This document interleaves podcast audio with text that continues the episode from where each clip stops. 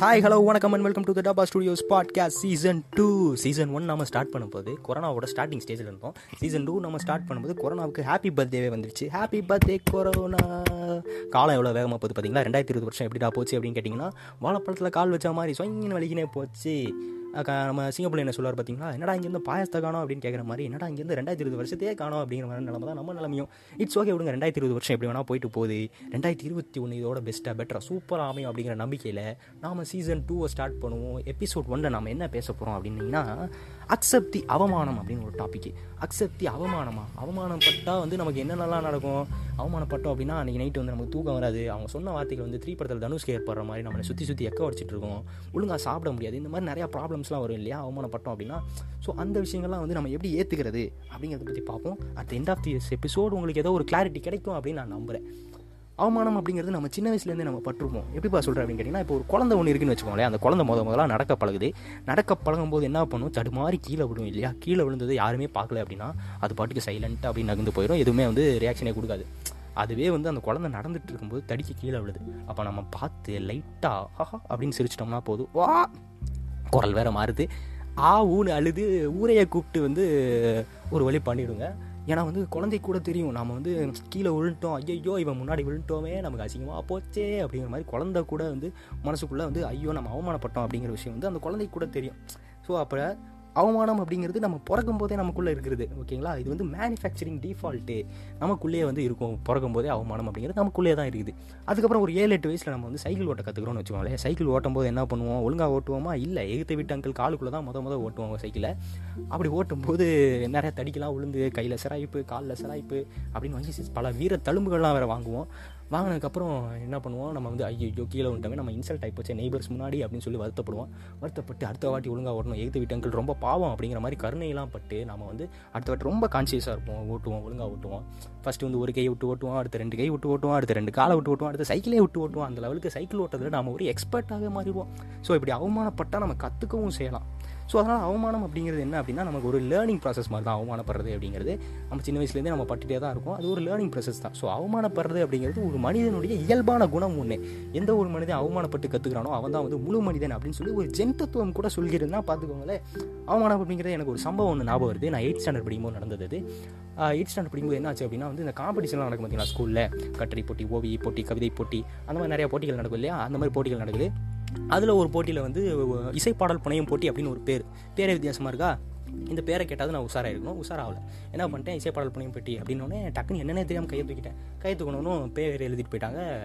அதுக்கப்புறம் பார்த்தா அதுக்கப்புறம் தான் டிஸ்கிரிப்ஷன் எடுத்து பார்க்குறேன். எடுத்து பார்த்தா அதுக்கு வந்து நீங்களே சொந்தமாக பாட்டு எழுதி நீங்கள் சொந்தமாக பாட்டு பாடி நீங்களே அதுக்கு மியூசிக்கும் போடணும் அப்படின்னு இருந்துச்சு. ஐயோ தெரியாதனமாக இதுக்கு பேரை கொடுத்துட்டோமே அப்படின்னு சொல்லிட்டு ரொம்ப ஒரு மாதிரி அசிங்கமாக போச்சு. சேம் சேம் பப்பி சேம் அப்படிங்கிற லெவலுக்கு ஆகிப்போச்சு அடுத்த நாள் காலையில் காம்படிஷன்ப்பா இப்போ என்னவா பண்ணுறது அப்படிங்கிற மாதிரி ஒரு மாதிரி யோசிச்சுட்டே இருக்கும்போது தான் சரி ஓகே ஏதோ ஒன்று பண்ணுவோம் நம்ம ஏதாவது பேரை கொடுத்தாச்சுல அதுக்கப்புறம் என்ன பண்ணுறது பண்ணி தான் ஆகணும். வேறு வழி இல்லை அப்படிங்கிற மாதிரி ஆகிப்போச்சு ஓகேப்பா பேர் கொடுத்தலாம் பண்ணி தான் ஆகணும் அப்படின்ட்டு ஏதாவது உட்காந்து எழுதலாம் அப்படின்னு நைட் உட்காந்துட்டு மானே தேனே பொன்மானே அப்படின்னு போட்டு ஒரு பாடல் ஒன்று எழுதி முடிச்சுட்டு காலையில் பஸ்ஸில் போகும்போது அங்கேருந்து இங்கேருந்து நாலஞ்சு பா பாட்டிலேருந்து டியூனெல்லாம் ஆட்டையை போட்டு உட்காந்து எப்படி பாடிட்டே போயிட்டு அங்கே போய் இறங்கியாச்சு. இறங்கினதுக்கப்புறம் அங்கிட்டு பார்த்தா கட்டுரை போட்டிக்கு அங்கிட்டு ஒரு நாற்பத்தஞ்சு பேர் நிற்கிறாங்க கவிதை போட்டிக்கு அங்கிட்ட ஒரு இருபத்தஞ்சு பேர் டான்ஸுக்கு ஒரு முப்பத்தஞ்சு பேர். ஓகே ஓவிய போட்டிக்கு ஒரு பதினஞ்சு பேர் அப்படிங்கிற மாதிரி நிறையா பேர் நிற்கிறாங்க ஆனால் அந்த இசைப்பாடல் புனையும் போட்டிக்கு போனது ஒரே ஒரு ஆள். அது நான் மட்டும்தான். அப்படிங்கிறது அதாவது அண்ணா போஸ்ட்டு அண்ணா போஸ்ட்டு அப்படின்னா என்னென்னா யா யாருமே அந்த காம்படிஷனில் இல்லை. ஒருத்தர் மட்டும் தான் இருக்காங்க அப்படின்னா அவங்களுக்கே ப்ரைஸை கொடுத்துருவாங்க.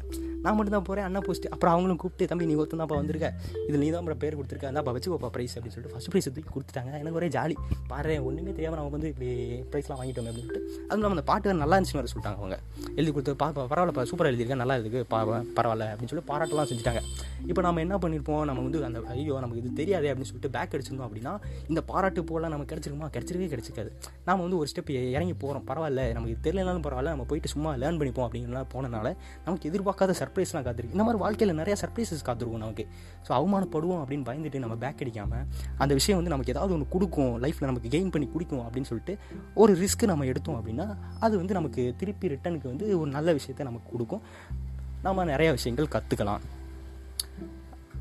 அதே மாதிரி பார்த்தீங்க அப்படின்னா இப்போ சில பேர் வந்தாலும் சொல்லுவாங்க இப்போ நாலு பேர் பார்க்கறதுக்காக நான் வாழலப்பா எனக்காக நான் வாழ்கிறேன் என்னோட திருப்திக்காக என்னோட சந்தோஷத்துக்காக வாழ்கிறேன் அப்படின்னு வந்து சொல்லுவோம். நம்மளே நம்ம வந்து நிறைய இடத்துல சொல்லியிருப்போம். ஆனால் வந்து சில விஷயங்கள் செய்கிறதுக்கு தயங்குவோம் இல்லையா? ஐயோ இந்த விஷயத்த பண்ணால் நம்மளை யாராவது கிண்டல் பண்ணுவாங்களே வேறு யாராவது நம்மளை ஏதாவது ஏளனமாக பேசுவாங்களே அப்படிங்கிற மாதிரிலாம் யோசிப்போம். அப்படி யோசிக்கிறனால என்ன ஆகும் நமக்கு தான் அது வந்து கற்றுக்க முடியாமல் போயிடும் ஒரு விஷயத்த நமக்கு தேவை அப்படிங்கிறப்ப என்ன பண்ணணும்? நாம தான் முன்னாடி போய் கற்றுக்கணும் இவங்க பேசுகிறாங்க அவங்க பேசுகிறாங்க அப்படின்னு பார்த்துட்டு இருந்தோம் அப்படின்னா கடைசி வரைக்கும் நம்ம கற்றுக்கவே முடியாது. இதுக்கு இன்னொரு எக்ஸாம்பிள் சொல்லலாம். இப்போ ஏழு வயசு எட்டு வயசில் நம்ம சைக்கிள் ஓட்டுறோம் பார்த்தீங்களா சைக்கிள் ஓட்டுறத இப்போ வந்து இப்போ வந்து நான் சைக்கிள் ஓட்டுறேன் கீழே விழுட்டேன் அப்படின்னா ஐயோ அவமானப்பட்டுருவேன். அதனால் நான் சைக்கிள் ஓட்ட மாட்டேன் அப்படின்னு சொல்லி விட்டுட்டு அதை தள்ளி போட்டேன்னு வச்சுக்கோங்களேன் ஒரு பத்து வருஷம் கழிச்சுட்டு ஒரு இருபது வயசில் வச்சுக்கோங்க. இருபது வயசில் போயிட்டு இப்போ தான் சைக்கிள் ஓட்ட கற்றுக்கலாம் அப்படின்னு போனோம்னு வைங்களே அப்போ வந்து என்ன கேட்பாங்க ஏழு எழுத வயசாவது இன்னுமாடா சைக்கிள் ஓட்ட தெரியல அப்படிங்கிற மாதிரி அவமானப்படுத்துவாங்க. ஏன்னா வயசு அதிகரிக்க அதிகரிக்க உங்களுக்கு அவமானத்தோட லெவல் வந்து அதிகமாகிட்டே போகும். சின்ன வயசில் கூட அது பெருசாக தெரியாது. ஏழு எட்டு வயசில் நம்ம கீழே விழுந்தோம்னா அது ஒரு பெரிய விஷயமா தெரியாது. இருபது இருபத்தொரு வயசில் போயிட்டு சைக்கிள் ஓட்ட கற்றுக்கிட்டு கீழே விழுந்தோம்னா அது வந்து ரொம்ப ஒரு டேஞ்சரஸான விஷயமா நமக்கு தோணும். ஸோ அதனால் என்ன பண்ணுங்க அப்படின்னா உங்களுக்கு ஏதாவது லேர்ன் பண்ணிக்கணும் அப்படின்னு தோணுச்சு அப்படின்னா இப்போயே லேர்ன் பண்ணிக்கோங்க. அதை பற்றி கவலையப்படாதீங்க. ஐயோ இவன்ட்டு கேட்டால் என்ன ஆகும்? இவன் வந்து நம்ம சொல்லி தருவானா? இவன் நம்மளோட சின்ன பையனாச்சு. இவன்ட்டெல்லாம் போய் நான் கேட்டுட்டு இருக்கணுமா? அப்படிங்கிற மாதிரி கெத்து காட்டுறது ஈகோ பார்க்குறது அந்த மாதிரி விஷயத்தெல்லாம் நம்ம விட்டுட்டு நம்ம போய் கேட்க ஆரம்பிச்சிட்டோம் அப்படின்னாலே லேர்னிங் ப்ராசஸ் ரொம்ப நல்லாயிருக்கும். எனக்கு ரொம்ப பிடிச்ச டைலாக் ஒன்று அதை சொல்லி கடைசியாக முடிச்சுக்கலாம் அப்படின்னு நினைக்கிறேன். சூப்பர் டீலக்ஸ் அப்படின்னு ஒரு சூப்பரான படம். அந்த படத்தில் வந்து அக்கா அப்படின்னு ஒரு கேரக்டர் வரும். அந்த அக்கா பேர் அக்கா தான் அக்காவுக்கு பேர்லாம் தெரியாது. அவங்க வந்து சொல்லுவாங்க வாழ்க்கையில் வந்து அவமானப்படலாம் ஆனால் கூச்சப்படக்கூடாது அப்படிம்பாங்க. ரெண்டே லைன் தான் டைரக்ட் டைலாக் ஆனால் வந்து பார்த்திங்கன்னா அதில் வந்து அவ்வளோ டெப்த்தான மீனிங்லாம் இருக்கும். வாழ்க்கையில் வந்து அவமானப்படலாம் ஆனால் கூச்சப்படக்கூடாது. எந்த ஒரு விஷயத்தையும் வந்து நம்ம மற்றவங்கள்ட்ட கேட்டு தெரிஞ்சுக்கிறதுக்கோ இல்லை அதை பற்றி கற்றுக்கிறதுக்கோ வந்து நம்ம கூச்சப்படக்கூடாது. யார் என்னெல்லாம் பார்த்துட்டு இருக்கக்கூடாது கூச்சப்படாமல் அதை கேட்டுடணும். அது அவமானப்பட்டாலும் பரவாயில்ல நீ கூச்சப்படாமல் இருந்தேன்னா நிறையா விஷயங்கள் உன்னால் கற்றுக்க முடியும் அப்படிங்கிற ஒரு உயரிய தத்துவத்தை வந்து அந்த படத்தில் வந்து சொல்லியிருப்பாங்க. ஸோ இந்த விஷயத்தை நம்ம கடைப்பிடிச்சி வாழ்ந்தாலே அவமானங்கள் நமக்கு வெற்றிகளுக்கான படிக்கட்டுகள் அப்படின்னு நினச்சி நம்ம நிம்மதியாக வாழ முடியும் அப்படின்னு சொல்லிட்டு இந்த எபிசோட நான் முடிச்சுக்கிறேன். நன்றி Tata Baba this is Rahman alias R J J Tata. கேளுங்க மஜாவாருங்க